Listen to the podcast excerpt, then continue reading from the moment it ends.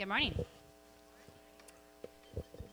So, when Pastor Scott uh, said he wanted to tackle this series on Sermon on the Mount, uh, I was both excited and kind of intimidated by it, honestly. There's like so much encompassed in this extraordinary collection of sermons by Jesus. And I told Pastor Scott we could probably hunker down and study Sermon on the Mount for a good year, which we won't.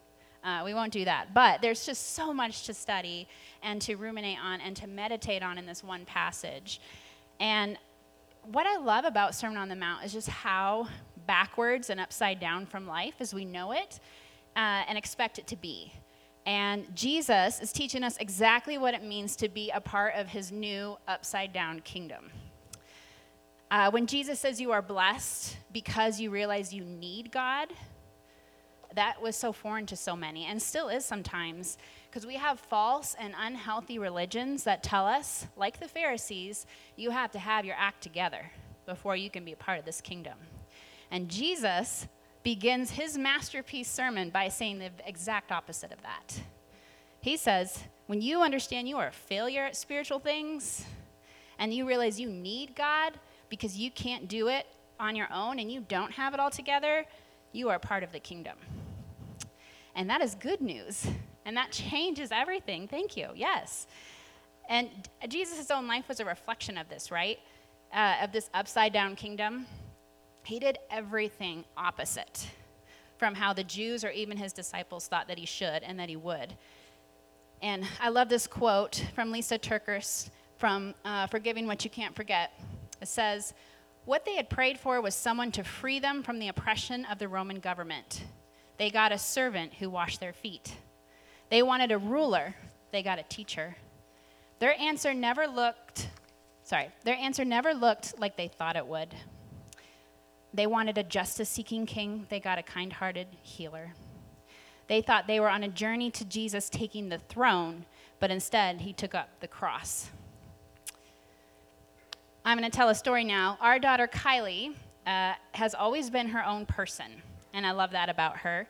When she was three years old, she was invited to a princess birthday party. And she never jumped on the princess bandwagon. Um, she was she only had princess dresses that were hand me downs from her cousin, so we kind of dragged those out and put one on her. And we put on this Elsa dress and asked her if she wanted to take this Elsa doll that a neighbor had given her.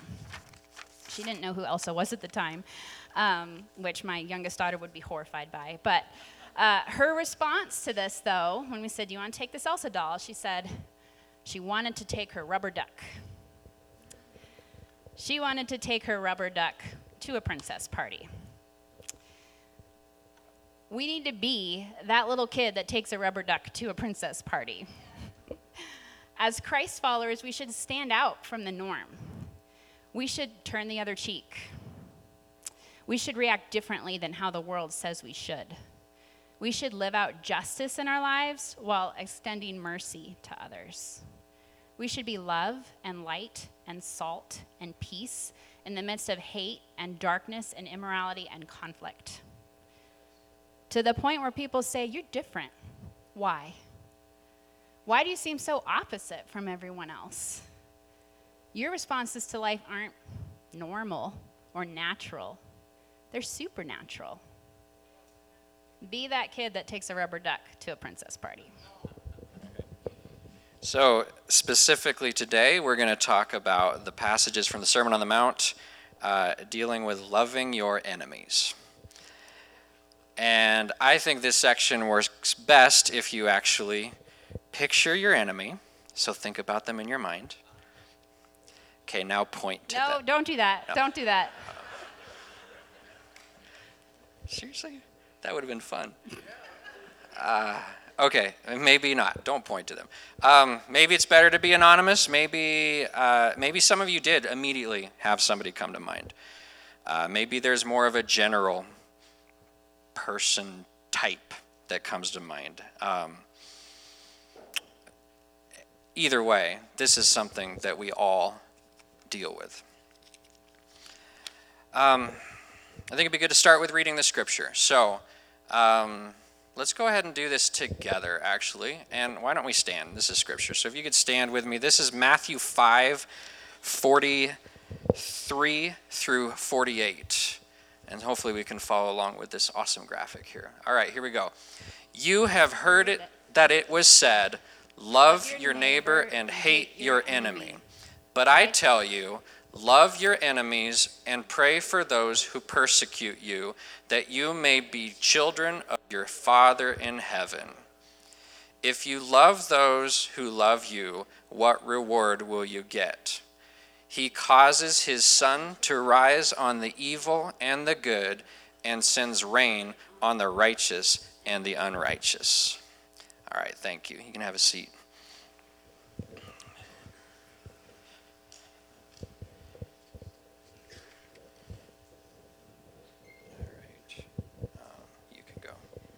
So, an age old debate stems from this verse and is reference to the original command that was in Leviticus in 1918, which was, Who is my neighbor? And from the context of the passage, we can conclude that to an Israelite, a neighbor concludes that they are immigrants, they are other Israelites, as well as immigrants who have peacefully joined the community. Your neighbor is anyone in your tribe. Don't we have tribes today? Religious versus denomination affiliation, political parties, stances on COVID or masks or vaccines, right? In verse 46, Jesus says that if you only love those who love you, what reward will you get? Loving those who agree with you is easy. Jesus calls us to consider those outside of our tribe as well. So, what does that mean to love our enemy? So many of you know that Mindy and I were missionaries in Senegal for the last for 12 years before coming here, and uh, we have not been um, shy about telling you that it did not end well for us. Um, we the way that we left was uh, with me in full blown burnout. God has graciously restored him from that, though. Yes, praise God for that. But at the time, there was a great deal of stress, and as we told you before, it was a lot related to um, just a, a, a, poor priorities of uh, uh, an unhealthy balance of priorities, a toxic work environment. Um, and so, really, what ended up ending our time as missionaries wasn't something you might predict from a third world country. It wasn't religious persecution or illness or lack of funds. It really came down to friendly fire from our own leadership. To put it another way, my boss became my nemesis. And while it was certainly due in part to his actions and his failures, the real reason for my own implosion had more to do with my own reactions, uh, more than it ever did with him. So let me try to explain this with a visual. And for this, I'd actually need help from Pastor Scott. If you could come up here for a second. Pastor Scott is decidedly not my nemesis, but he is my boss. So come on up and stand. And Mindy, you could sit for a second. You can stand right over here for me. He has no idea what we're doing here, so this is fun. So, in an ideal relationship, both parties are in communion, they're in agreement. And we have here this representation of God, truth, justice, and rightness. And in an ideal relationship, we're all here together and we all agree and we all agree with God. But what happens when my boss treats me poorly or he overworks me or he devalues me? He my enemy moves away, right? So why don't you back up a little bit? Right? And our natural uh, response is to interpret this accurately by assuming that we are right here with God and our enemy is the one who's separating, right? And as he continues to offend more and more, he moves further and further away, and I stay right here in my rightness while he is way over there, right? And the more that he offends me, the more right I become, the more my righteous indignation and anger grows because I'm right and he's wrong. But is this accurate? All right, thank you. You can have a seat. I actually I'm really kind of mad at myself because I brought a placeholder for him and I was going to put over there while he left. It was this big stuffed gorilla, and I left it in my other car. So just pretend that Pastor Scott's still over there being my enemy, or just imagine there's a monkey there or something. But uh, it would have been great. Oh, well. Um, 10 years ago, there was a TED talk by a woman named Kathryn Schulz on being wrong. And she suggests in this TED talk that when I disagree with someone, I make one of three assumptions. The first assumption, when I disagree with someone, is that that other person is ignorant, meaning they don't have the same information that I have. And if they did, they would come to the same conclusion that I do. But when you find out that somebody has the same information that you do, and yet they still conclude something different, then you assume they're an idiot. They lack intellect. They don't have the mental capacity to come to the same conclusion that I do. But when you discover that someone is informed and educated, and they're still in disagreement with me, then they're evil. Right? When you don't agree with someone who's informed and intelligent, but there's something else, they're evil. Well, she suggests that there might actually be a fourth possibility as well, and that is maybe I'm wrong.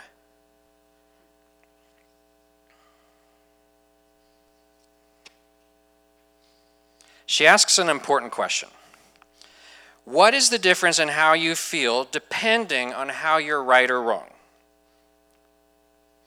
What is the difference in how you feel depending on whether you're right or wrong? The answer is there's no difference at all. How you feel about your stance, whether it's right or wrong, feels exactly the same.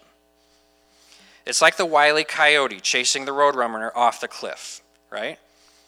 He's able to run across the void on thin air with no trouble.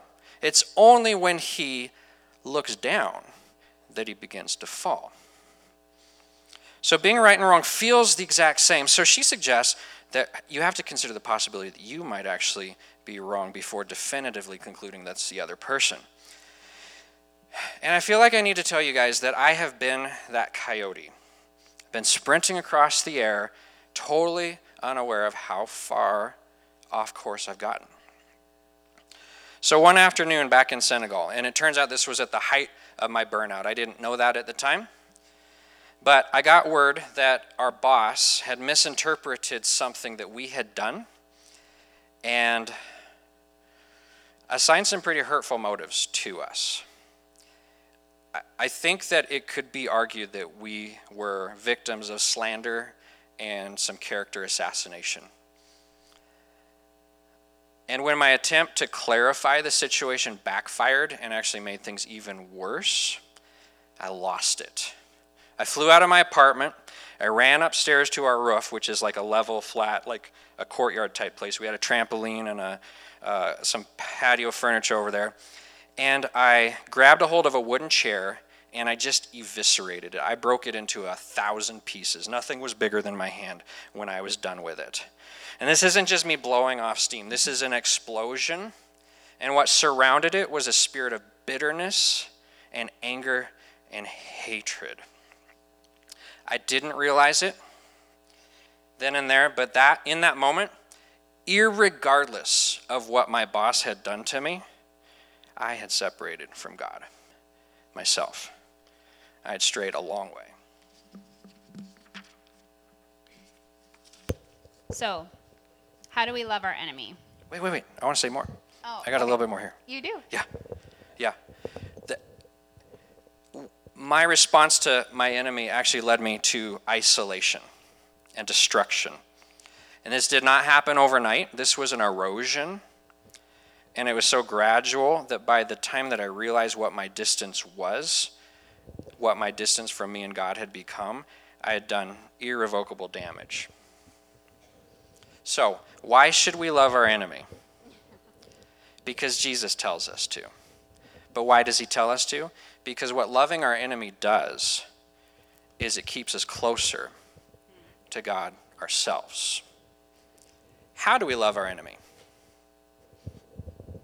We'll get to that in a second. Uh, but first, here's another example from our life. Um, a little while after Mike's blow up, uh, we were kind of in the midst of figuring out whether or not we would return to the mission field. And it was in the fall of 2019. And we went to this Christian counseling and retreat ministry that's geared towards Christian pastors and missionaries, especially ones that have gotten a little beaten up in the process of ministry. And uh, while we were there, I was listening to a message about spiritual warfare and how our fight is not against flesh and blood, but against principalities and powers and spiritual wickedness. Meaning, stop fighting people. They are not your enemy. And in that moment, I heard God speak to my heart clear as day. I want you to pray for, we'll call him Bob. Um, this was the person Mike was just talking about, and uh, the reason why we were considering leaving the mission field after a decade there. Um, he was our enemy, wasn't he? And my very mature response to God's directive was, I don't want to. And then he upped the ante, as he does, just like in Sermon on the Mount, and he clarified further I don't want you to just pray that he will see the light and he will start treating you nicely and uh, that he will see your side of things, but I want you to pray for his well being. That's not natural, you guys. You don't want to do that. It goes against our nature. But I did through gritted teeth, because when God tells you something that clearly, you can't not do it. Uh, I wasn't happy about it. But the more I prayed, the more I felt like God was able to work on my heart towards this person. And I could feel that bitterness and resentment and anger just draining away from me. That is what loving your enemy does for you. Uh, and it's not immediate. Um, we still pray for him, and uh, it's definitely a process all the time. And we, but if we don't, we can get stuck in bitterness, and it can hold us hostage. And the more it consumes us, the more it will control us, like Mike up on the rooftop.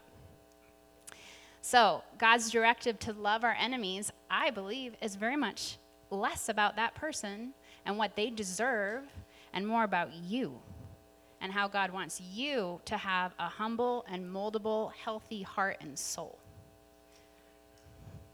It's just not worth trading in our peace, right? And our maturity and our joy and that precious headspace that we have for bitter and resentment to occupy that and let them take root and change us. But in order to do that, and this is, this is really hard to do, we have to separate our healing and our wholeness from the concept of life being fair, of that person getting what they deserve. And our ability to heal and function in healthy, Christ like ways cannot be conditional on the other person receiving that, the adequate consequences that we see as justice. Um, it has to depend on our obedience and how we can respond in that situation whether we ever see God's justice this side of heaven or not. That's hard for us to swallow, isn't it? we we really do love our justice. But it's not my job to fix this other person or demand justice from someone who probably is not likely ever to own up to their part. And so instead of fixating on what people have done to us and what has gone unpunished and demanding justice from God, Mike and I often remind ourselves that hurt people hurt people.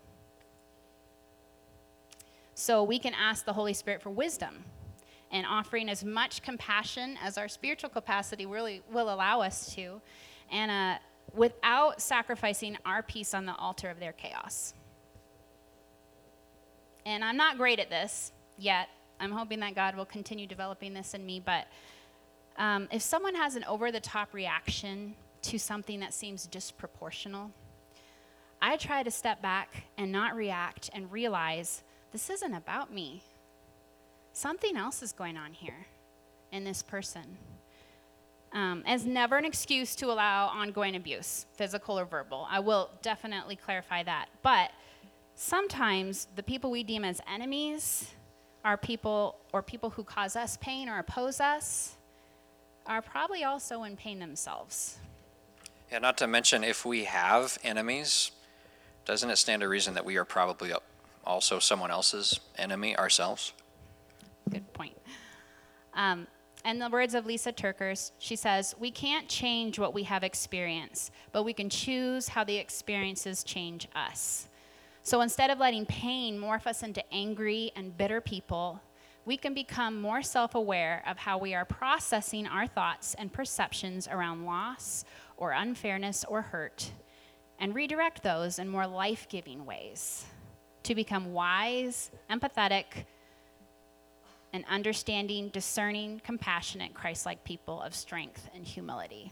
That's a, that's a mouthful, but so you may be asking still, how? How do I actually do this when there's so much hurt and anger?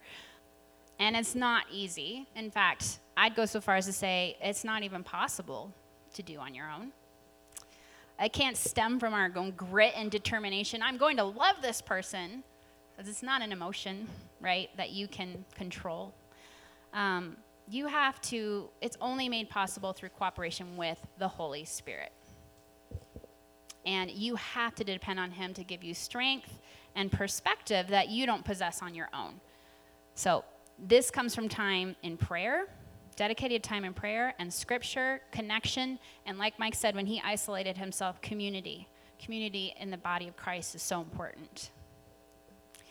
So, with help from the Holy Spirit and other believers, we think you can overcome this natural response. We know you can overcome this natural response and begin to see your enemy the way God sees them. And I think that perspective is what is so important is how God sees this person. The Greek word for love in this passage is agape. And the way Christianity.com puts it is when the word agape is used in the Bible, it refers to a pure, willful, sacrificial love that intentionally desires another's highest good or their well being, right? So, loving your enemy means tapping into God's agape love for them, not some love you can muster up on your own. And we have to start by recognizing that they were created in the image of God too, just like you. And he lived and died for them as much as he lived and died for you. And so, if we can recognize that uh, and see others in this light, we, we can also tap into continual prayer to operate in this unequaled agape love of God. So let's take another look at that scripture that we read earlier, but this time we're going to look at it from the message version, and I'll just read it here. This is from the message, same Matthew 5 43 through 48. You're familiar with the old written law love your friend, and its unwritten companion, hate your enemy. I'm challenging that. I'm telling you to love your enemies. Let them bring out the best in you, not the worst. When someone gives you a hard time, respond with the supple moves of prayer, for then you are working out of your true selves, your God created selves. This is what God does He gives His best the sun to warm and the rain to nourish to everyone, regardless the good and the bad, the nice and the nasty. In a word, what I'm saying is grow up. Your kingdom subjects now live like it. Live out your God created identity. Live generously and graciously towards others the way God lives towards you. That is the supernatural life Jesus calls us to. We're kingdom subjects. Let's live like it we do want to reiterate, because we're big fans of, um, of mental health, that there's a difference between loving your enemy and allowing or even enabling abuse, like I referred to earlier. Um, just the other week, as we were driving here, our youngest daughter announced rather loudly and cheerfully from the back seat, I love everyone in the world except bad guys. And we've been working on the idea of bad guys versus good guys and trying to explain that we have all fallen short and we're all bad guys without Jesus uh, and because of sin. And we clearly had a little more work to do with our black and white thinking four year old. Um, but our five year old boy might have been starting to grasp some of this because he responds, I love the bad guys too because Jesus loves them. And I absolutely adored his simple childlike love and faith in that moment. But I felt the need to clarify to him, for the sake of his safety and his health, we love bad guys, bad guys, But that doesn't mean we let them do bad things to us, right? Loving them means praying for them and treating them the way we would want to be treated.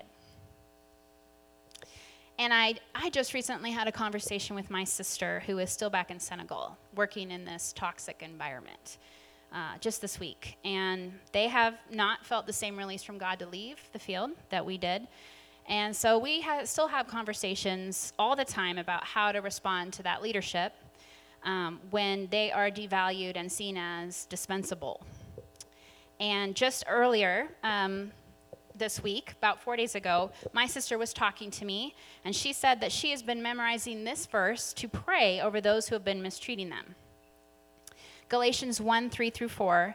May God's undeserved kindness and total well being that flow from our Father God and from the Lord Jesus be yours.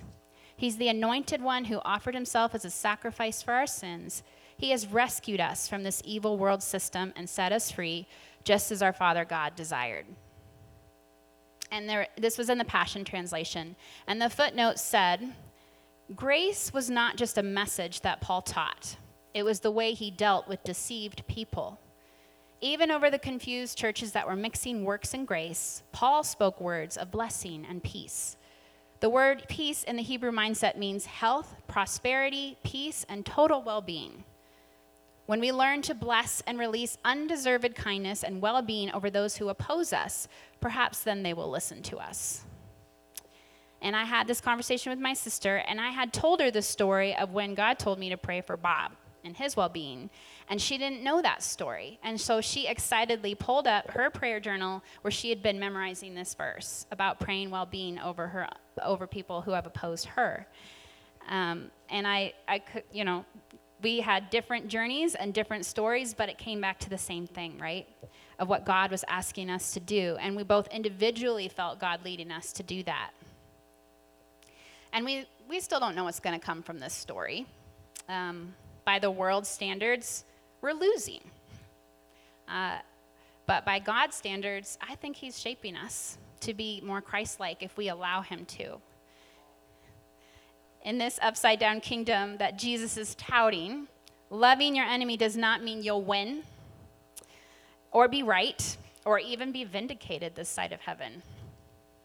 We lost our jobs and we lost our home and community and purpose, and I had family there.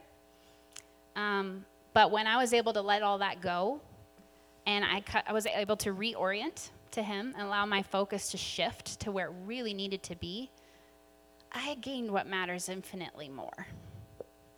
I got peace from that bondage, freedom from that bondage. And instead, I got this life giving and life changing intimacy with Christ.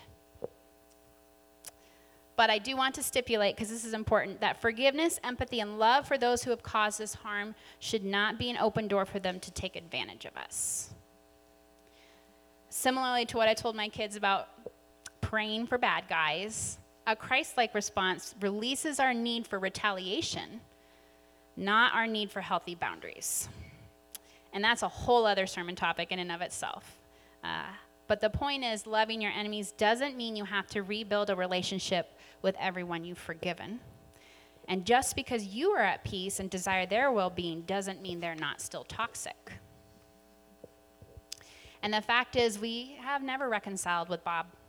Uh, we love him, we continue to pray for him um, and we forgive him. Uh, but he is still unsafe to us. And so we have set up boundaries in place to protect us from his influence in our lives for our own safe and healthy and peace and well being of our, of our own. And so you can only do so much in restoring a relationship because it takes both sides to reconcile. And sometimes that doesn't happen. So I, I feel like forgiveness and reconciliation are two wildly different, can be two wildly different things, and it's important for us to realize that. The forgiveness involves a change in thinking on our part about the offender, which we have control over. Reconciliation involves a change in behavior by the offender, which we have no control over. Forgiveness is a free gift to the one who broke trust, but reconciliation is a restored relationship based on restored trust we are responsible for our hearts and intentions and perspectives. So, as long as we're staying humble before the Lord and asking Him to grow us and mature us by keeping our hearts kind and our intentions pure and our boundaries in place, we can find a healthy way to live and love out of our God created identity as His kingdom subjects. Uh, I'm just going to do one more quote before I hand it over to Mike because I've been talking for a while. Um, but I love this quote by Oswald Chambers, and he puts it like this The teaching of the Sermon on the Mount is not do your duty, but it is do what is not your duty. It is not your duty to go the second mile, to turn the other cheek. But Jesus says, if we are his disciples, we shall always do these things. There will be no spirit of, oh, well, I cannot do any more. I have been so misrepresented and misunderstood. Never look for right in the other man, but never cease to be right yourself. We are always looking for justice. The teaching of the Sermon on the Mount is never look for justice, but never cease to live it. Uh, the journey for me from the edge of the cliff back to what I hope is right next to God's own heart has been a long one. I have taken a few pages out of David's playbook, though. And you probably know King David's story. Um, he had a narcissistic boss, Saul, who may have started out on the right path, but his erosion led him to a point where the Bible says he died because he was unfaithful to the Lord. That was King Saul.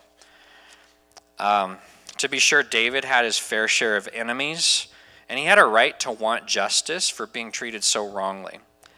But a look through Scripture shows that David did not seek revenge or justice in the midst of all that pain and anguish that he had experienced. What did he seek? He sought the heart of God. And yes, he complained. Depending on where you where you look, the Psalms have between 40 and 70 percent lament. And I love that because he's raw and he's real with God. The difference between me and David, though, is that David complained to God.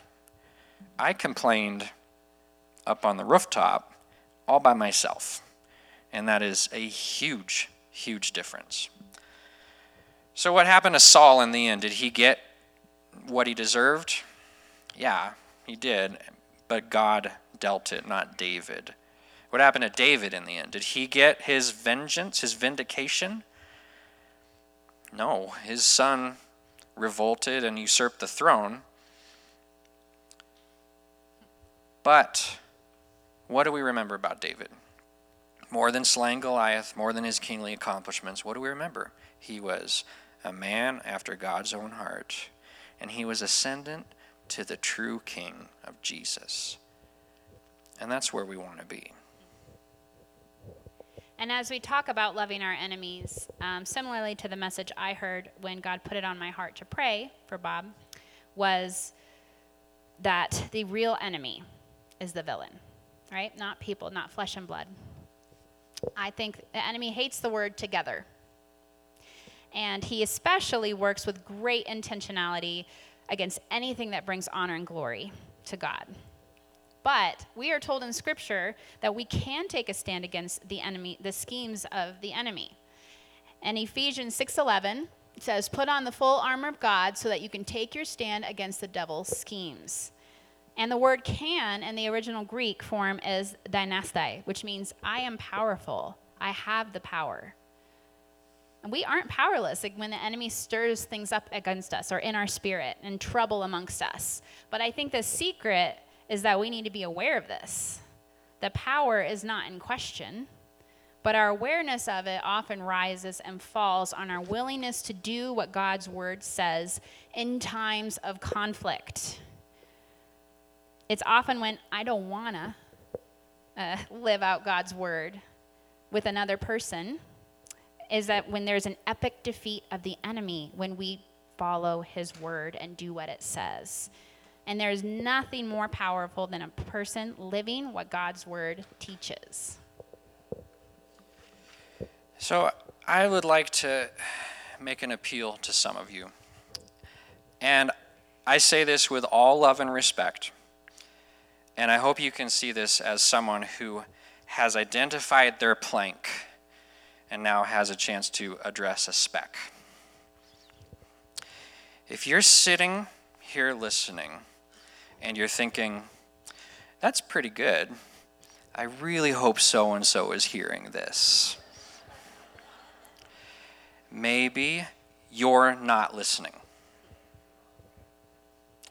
And I say this with a little bit of urgency because I was sitting where you are, while someone on stage described me exactly, and I totally missed it. My arrogance allowed me to think that's for somebody else, not for me. And that's when I was over there. So if you find yourself feeling right and righteous, but your spirit is characterized with bitterness and anger, I think you need to take a moment, and what I would recommend, strongly recommend, is that you talk to somebody. There is no shame in finding somebody, not somebody who just gives lip service and who will agree with you, but somebody who is spirit filled, who is trustworthy, a pastor, a therapist, a close friend, and say, I think I'm getting bitter. What do I do?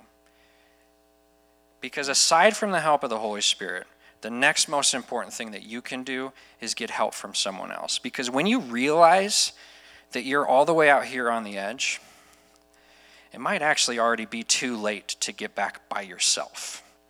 And you might need help. Okay? And I also want to mention you see where I'm standing here. You remember where Scott was standing over there. I think a point of this message is that we all need that love that Jesus is talking about. The enemy and the enemy. We all need that agape love. And when you're all the way out here all by yourself and you need help, well, first of all, what happens to Wiley when he notices where he is? Puts up a little help sign and then he plummets to the depths. Well, guess who's down there waiting for him? Guess who met me when I fell? Jesus. His love is what got me back. Her love is what got me back. It wasn't my boss continuing to berate me or prove that he was right and I was wrong. It wasn't me thinking, oh, I'm right, so I can crawl my way back. It was his love that brought me back here. So that's a message for you and it's a message for your enemies as well. His love is what does it. Um, can I have the worship team come back up as we close? Um, in a sermon on this topic, we listened, we loved Tim Mackie, and uh, he concluded that loving your enemy has got to be one of the hardest things we will ever do. But he said, for those who follow this path, things happen. Martin Luther King Jr. had enemies, and he withstood hatred and violence beyond what most of us could even imagine. And yet, he loved his enemies with the agape love of God. He lived out this upside down kingdom principle in a way that inspired millions and facilitated a movement that changed history. Of loving your enemy, this is what he said the ultimate weakness of violence is that it is a descending spiral, begetting the very thing it seeks to destroy. Instead of diminishing evil, it multiplies it. Through violence, you may murder the liar, but you cannot murder the lie, nor establish the truth. Through violence, you murder the hater, but you do not murder hate. In fact, violence merely increases hate. Returning violence for violence multiplies violence, adding deeper darkness to a night already devoid of stars. Darkness cannot drive out darkness, only light can do that. Hate cannot drive out hate, only love can do that. Pastor Scott, would you come up here and be willing to pray for us? And uh, can we have some um, of the prayer partners to come up too, if anyone wants to come and speak after we sing and after our leader uh, leads us in prayer. Amen. Uh, So I'm going to invite you to stand here this morning. I don't know that you could say it any better than they just did. Uh, relationships are complicated and difficult, and maintaining love is so challenging. But I want us to spend some time with Jesus. That's where we need to come today. Each one of us uh, bringing our heart to Him. We'll have prayer partners available. If you'd like to come during the song, you can. If you want to wait and come after the song, you can. But we do want to uh, make it available for you to receive prayer here this morning. And a couple of us will be on this side as well. Let's let Seth lead us, and then I'll close us in prayer before we go.